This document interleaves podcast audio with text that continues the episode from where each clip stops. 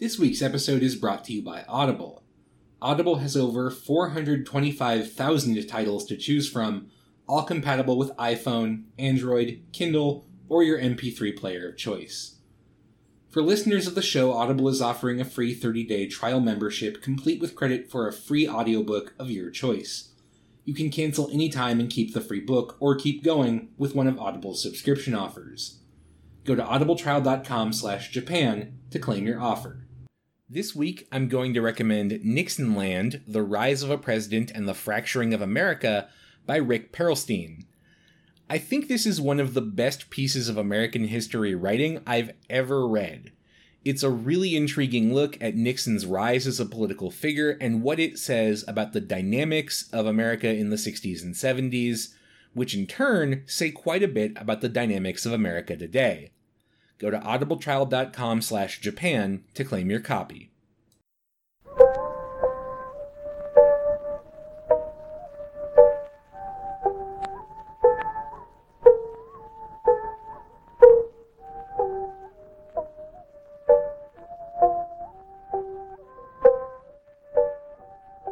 Hello, and welcome to the History of Japan podcast, episode 297 As I Crossed a Bridge of Dreams, Part 2. Last week, we got to talk about one of the most unique women in the Heian era, really in all of Japanese history, to my mind. Today, we're going to talk about two of her rough contemporaries before wrapping up with some general thoughts about the historical legacy of the women of Heian Japan. The first of these is Akazome Emon, and once again, I have the pleasure of telling you that we don't even know precisely when she was born somewhere in the 950s to 960s is the best we can do, with the traditional range being somewhere between 957 and 964. Even her parentage is unclear. Her mother got divorced and remarried through the course of her life and was in the process of leaving the first husband and shacking up with the second when young Akazome was born. Akazome Emon was raised by the second husband, a poet and political functionary named Akazome Tokimochi. Akazome Tokimochi is, of course, the one who gave his daughter the name she's known by because remember, these women are not known publicly by their personal names, and most of the time we don't even know their personal names at all. In this case, Tokimochi had attained the rank of Emon, a type of palace guard, Hence, his daughter was known as Akazome Emon.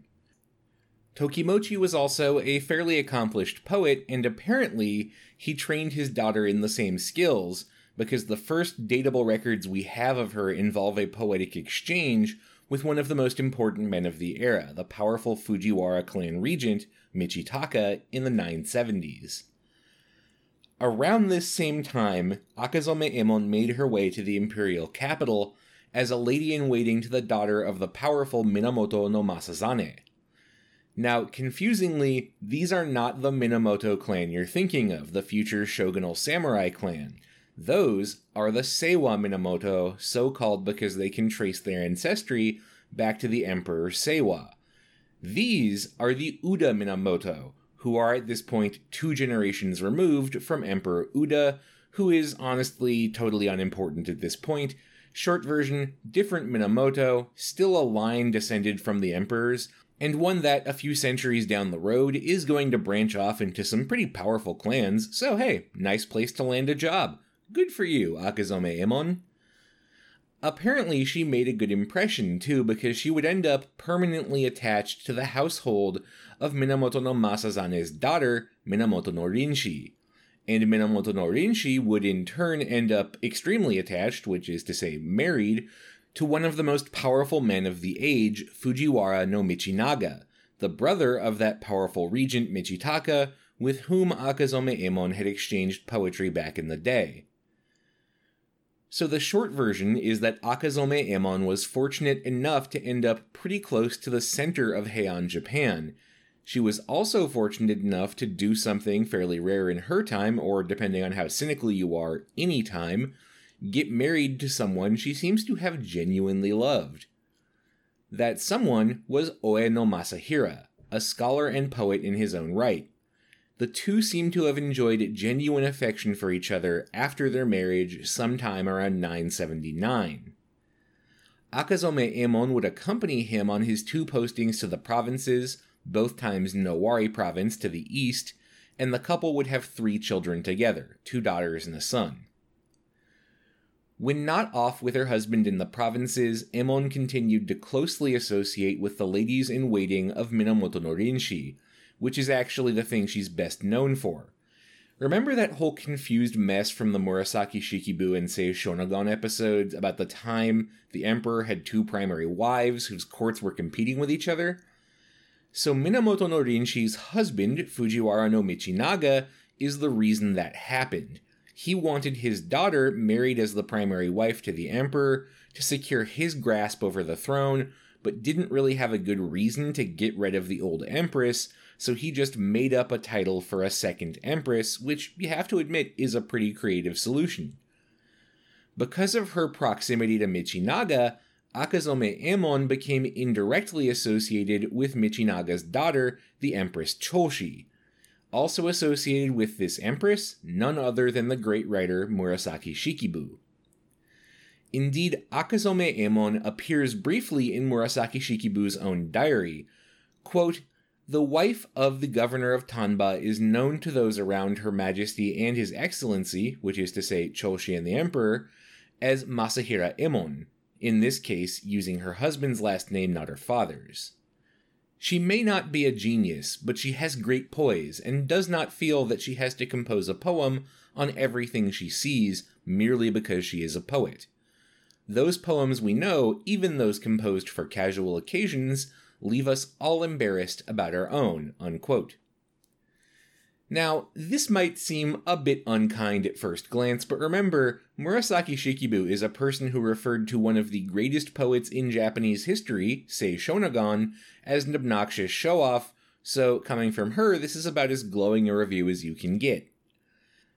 And indeed, by all accounts, Akazome Emon was highly regarded in her day. A famous collection of medieval anecdotes, the Fukurozoshi, describes the famous monk and poet Ryosen comparing the works of Izumi Shikibu and Akazome Emon as such. Quote, Izumi Shikibu and Akazome Emon are both poetic sages, yet 10 out of the 12 screen poems Akazome composed for the 70th birthday celebrations of Minamoto no Rinshi were superb. Many of her poems for the Kayanoin poetry contest were superb as well. For screen poems, Izumi hardly compares with Akazome. Unquote. Fujiwara no Michinaga, Minamoto no Rinshi's husband, apparently thought so much of the talents of his wife's lady in waiting that he, in essence, gave her a job. Akazome Emon was responsible for helping answer some of the poems the regent received in his own regular correspondence. Akazome Emon did the same for her own son, Oeno Takachika. Her collection of her own work describes her son's struggling marriage, due in large part to the demands of his work as a court chamberlain. In despair, the young man asked his mother for help writing something to assuage his wife's feelings. Akazome Emon drafted up a poem.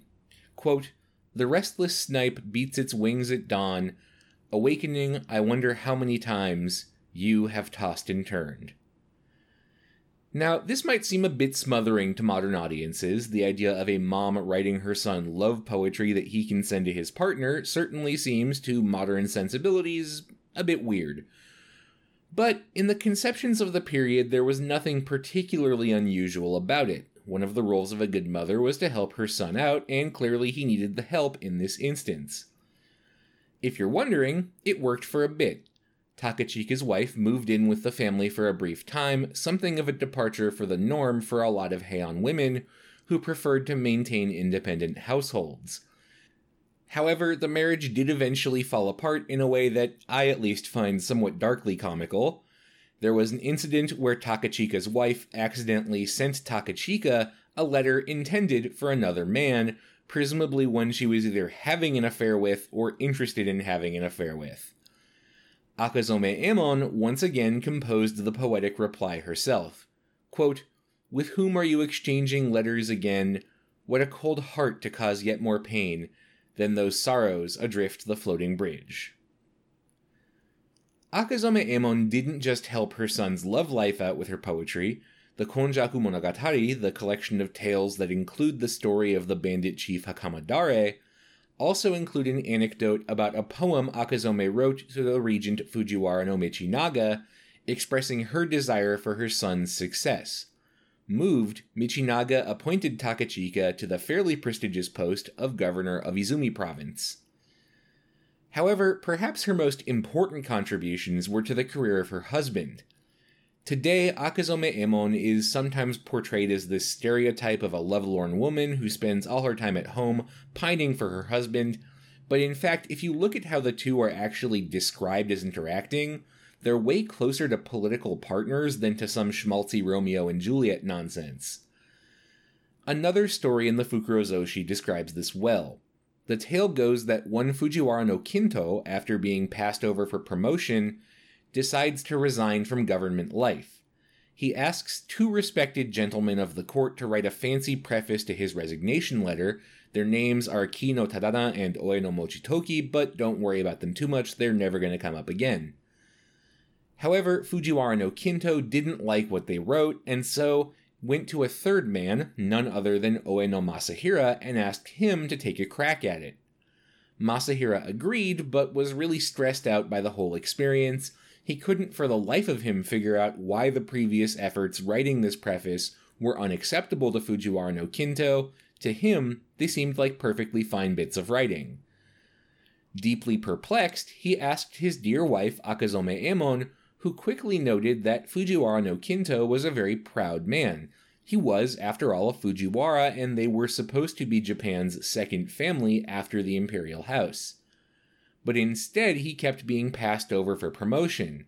She said this is probably why he's so upset, because he's been passed over repeatedly despite this prestigious lineage.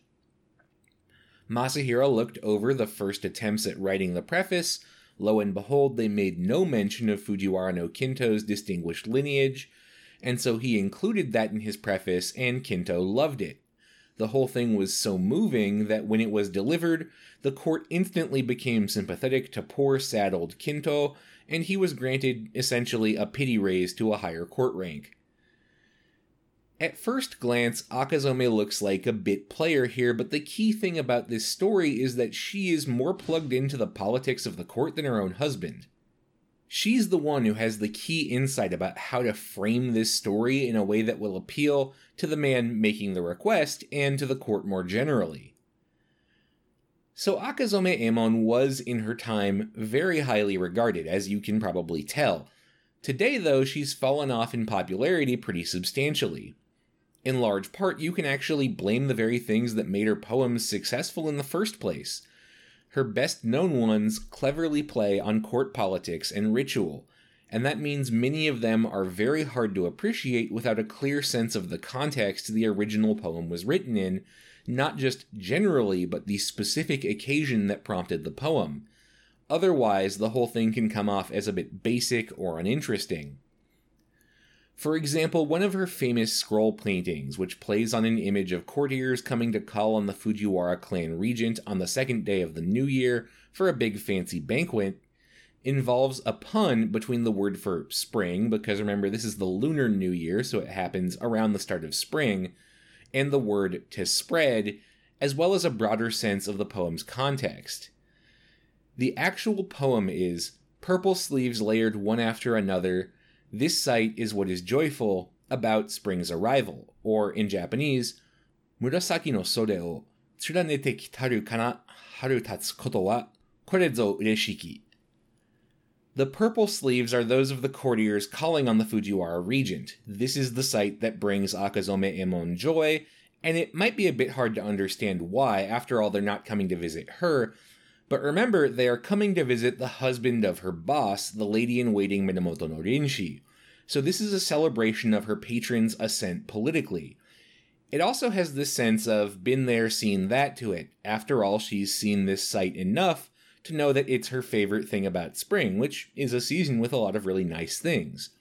Which makes sense because this is from pretty late in Akazome's literary career, so the poem can be read as an admission that Akazome and her patrons have matured politically, or less charitably, that they've just started to get old. So much fun nuance here, right? But it's also very hard to understand if you don't know Akazome Emon's own background and history, and therefore it's hard for this poem to stay relevant in the same way that, say, a nice Heian love poem stays relevant. As to Akazome Emon's eventual fate, well, surprise, surprise, I can't really tell you. Her last recorded historical appearance is in 1041, so clearly she died at some point after that, but we don't know precisely when. Though we do know that she did outlive her beloved husband who died in 1012, and that she lived long enough to meet her grandson. Our second subject for today is known by one of two names, once again, not her personal name, to which we have no clues at all. However, here we don't even have a fancy court name taken from her male relatives. Indeed, the most famous English language translation of her work begins its introduction with a very poignant phrase quote, 1,000 years ago, a woman in Japan without a name wrote a book without a title. The author of this book, who has no name, is a woman commonly known as the daughter of Sugawara no Takasue, or Takasue's daughter for short. However, the famous translator Ivan Morris, in his version of her work, gave her the name Lady Sarashina. Sarashina being a place in central Japan that is alluded to in one of her poems, which became the name her famous work, her diary, is known by, the Sarashina Nikki, or Sarashina Diary. This is the name I'm going to use, both because I think it's really weird to refer to someone only as so and so's daughter, and because Morris's translation of her work, which he titled As I Crossed a Bridge of Dreams, made a real impression on me as an undergraduate. I read it as a freshman in my Intro to Japanese History course, shout out to Dr. William Johnston if you're listening, and I remember it really speaking to me it provided me with a really fascinating experience that can sometimes happen in a history class or when you're studying history, where you feel like you're really starting to get to know someone who lived centuries before you did. Anyway, before we get into that, who even was Lady Sarashina? Well, she was from a family of little consequence. This is not someone like Akazome Emon, only slightly removed from the epicenter of power. Ivan Morris describes the Sugawara family as being of the Heian middle class. Not middle class in the sense we'd think of it today, but in the sense of being literally in the middle, between the elite courtiers who ran the Heian government and average people. This is a group of mid level bureaucrats and managers, the ones who implemented the decisions being made by the wealthy and powerful. Indeed, Morris notes correctly that Lady Sarashina's father, Sugawara no Takasue, would be a complete historical nonentity were it not for the fact of his supremely talented daughter. In this specific case, the Sugawara family served as provincial officials responsible for going into the provinces and implementing the dictates of the court. The people who took such postings were usually descended from the high nobility, in Lady Sarashina's case, her father was distantly descended from the great scholar and anti government rebel Sugawara no Michizane, later deified as the god Tenjin to appease his angry spirit. Her mother, meanwhile, was from one of the lesser branches of the mighty Fujiwara clan. This sort of ancestry meant that you usually had the money and influence for the basic preconditions of government service an education and the connections necessary to get a job, but that you weren't connected enough to get anything particularly desirable. You see, provincial positions could be very powerful. After all, Heian itself is far away, so if you're a senior provincial official, you have a lot of power to do as you please with. Even so, these postings were considered undesirable. Provincial postings meant, by definition, long periods of absence from the capital, which was both the center of political life and the center of cultural life. People who made a career out of that kind of work would never advance very far. In the world of court ranks used to grade the Heian aristocracy, they usually never rose beyond the fifth ranks, just about halfway up the food chain. Lady Sarashina's father would cap out at junior fifth rank, lower grade. Her husband would make it one grade higher, junior fifth rank, upper grade. As for Lady Sarashina herself, well, once again, there's a lot we do not know. We do know her actual year of birth in 1008, so right around the zenith of the careers of famous women like Sei Shonagon and Murasaki Shikibu.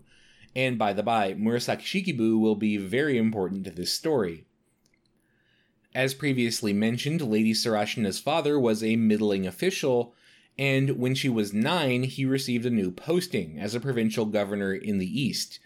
And no, we don't know exactly where. Her diary describes it as, quote, a part of the country so remote that it lies beyond the end of the Great East Road, unquote. In other words, beyond what's more or less modern Tokyo.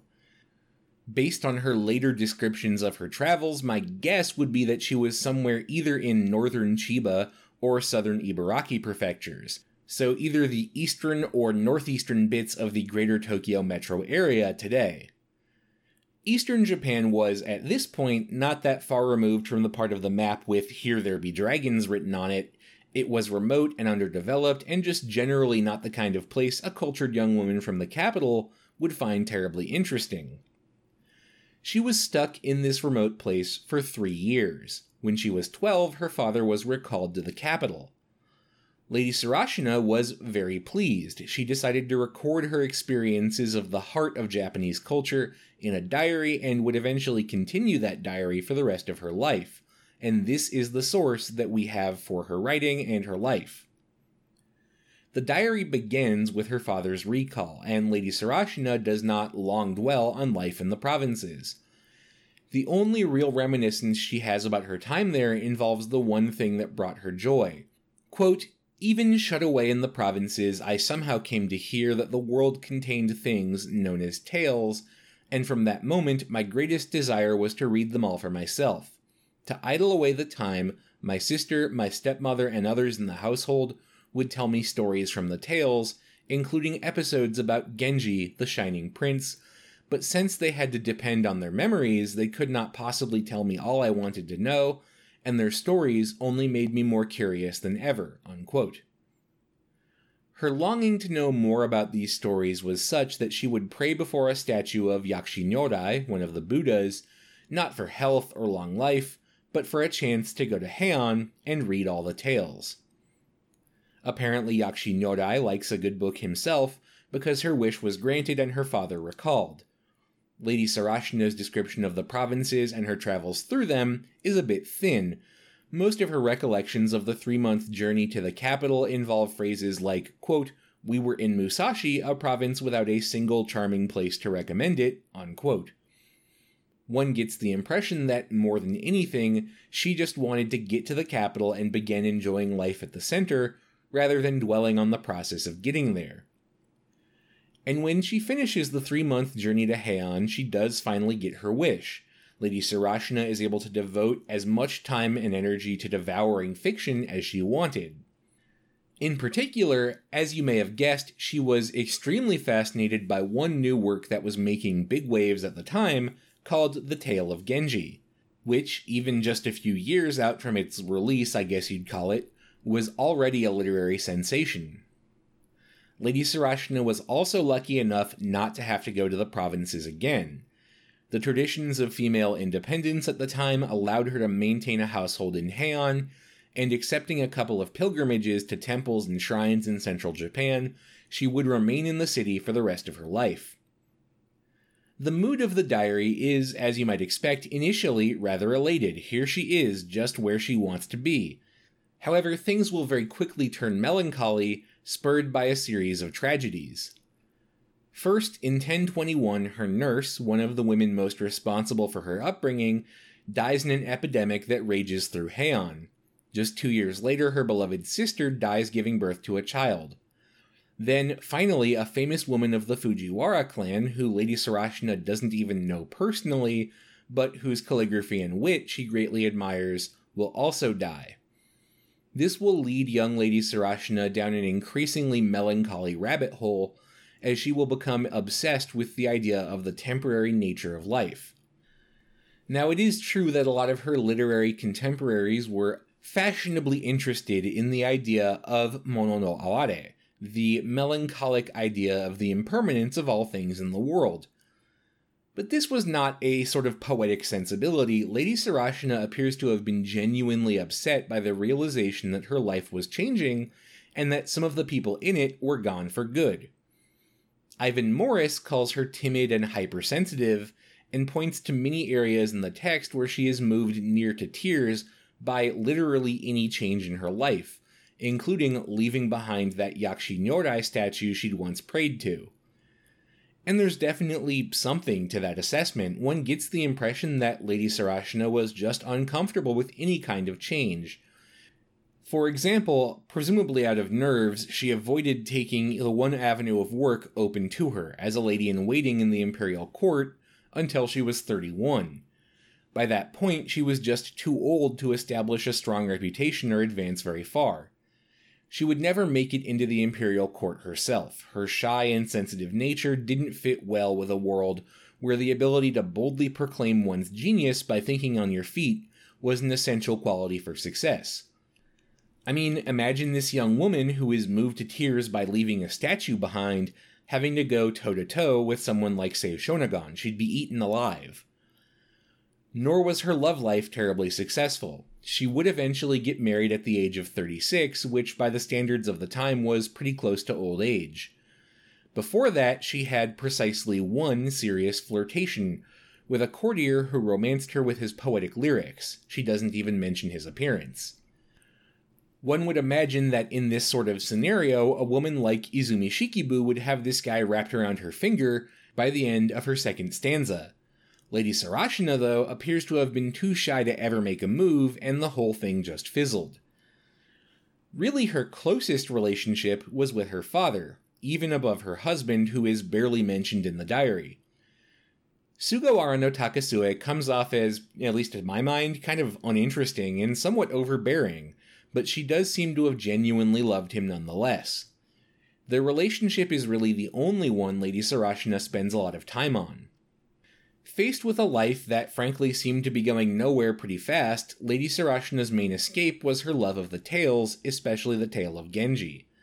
She loved to imagine herself as a part of those stories of passion and romance, and had a particular fondness for the character of Lady Ukifune.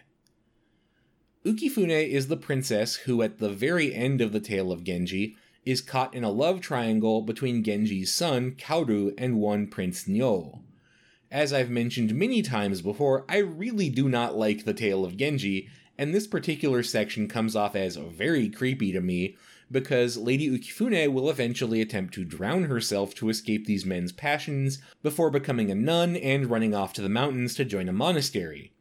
I suppose there's no accounting for taste, though. There was, however, an increasingly wide chasm between Lady Sarashina's romantic dreams and the reality of her own life. In the end, both her husband and her father will, of course, die, and she will be left all alone. Eventually, Lady Sarashina will come to regret all the years she spent reading tales instead of finding her own meaning in life. She will turn to religion for comfort, hoping to find the grace of the Buddha and be reborn. One of the final moments of the tale is a dream she records of an encounter with the Amida Buddha, a major figure of East Asian Buddhism, who promises to return on the day of her death and deliver her to the paradise of the Pure Land. After having this dream, Lady Sarashina will devote herself fully to religious pursuits. The final entry of the diary reads, quote, Many years have passed, but whenever I think about that sad, dreamlike time, my heart is thrown into turmoil and my eyes darken, so that even now I cannot clearly remember all that happened. My family went to live elsewhere, and I stayed forlornly by myself in our old house. One day, when I was thinking bitterly of my sad condition, I sent this poem to someone from whom I had not heard for a long time. Wildly the sagebrush grows outside this house where no one comes to call, and my tears well up like the drops of dew upon those leaves. It was to a nun I sent my poem, and she replied, Your sagebrush and your dew belong to worldly homes, Think how overgrown the thickets are in the cell of one who finally renounced the world. Now, despite Lady Sarashina's own obscurity in her lifetime, her diary has become a major fixture of classical Japanese literature. Segments of it, though usually not the whole thing, are included in high school literature courses in Japan. Much of the credit for that belongs to one Fujiwara no Teika, who honestly deserves credit for preserving much of the literary memory of many of the women we've just talked about. He was an early medieval poet and scholar who took it upon himself to produce an authoritative list of the best writers and poets of the Heian period, and he included a fair number of women on his list. He was also very taken by the Diary of Lady Sarashina and promoted it as a fine piece of writing. Once again, we do not have a precise date of death for Lady Sarashina. All we know is that she died sometime after 1059. So now that we've looked at these three very different biographies, what have we learned? Well, I do think it's really interesting to consider just how instrumental women were in setting some of the patterns of Japanese literature. We've got three women here, and two more we've talked about before Murasaki Shikibu and Sei Shonagon, who together not only represent important writers of their age, but canonical ones, the ones you'd study in an intro to literature course on the period. Frankly, that's extremely unusual for pretty much any period, let alone for a thousand years ago.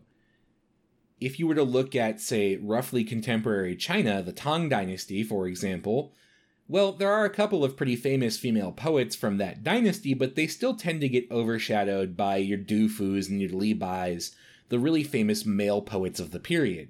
They're not canonical figures in the way that these women are canonical.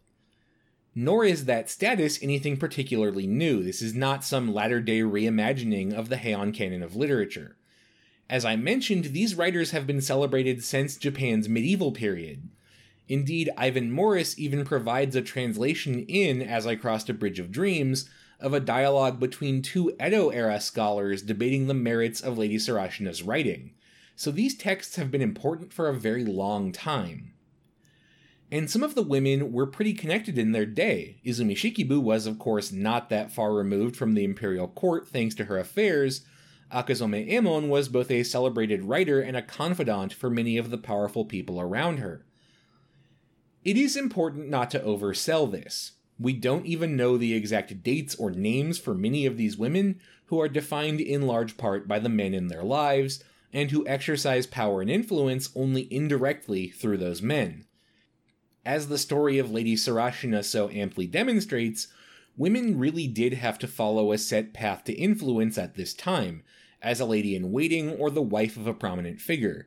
There weren't really other paths open to them. Having your diary discovered for its brilliant writing after your death is not really what I would call a sound strategic plan for fame and fortune. Still, these women are remarkable for their accomplishments in their own right, not simply as a second fiddle to the men around them, and their stories are fascinating for what they illuminate of life in Heian Japan, and they're worth remembering for that reason. That's all for this week. Thank you very much for listening. For more on this week's episode or any other episode, or to submit your questions for the 300th episode, which is coming up pretty soon, go to our website at isaacmeyer.net, that's I S A A C M E Y E R.net, or our Facebook page at facebook.com slash history of Japan podcast. Thanks again for listening, and I'll see you next week for a much requested episode, a biography of the fascinating Meiji era scholar Lafcadio Hearn.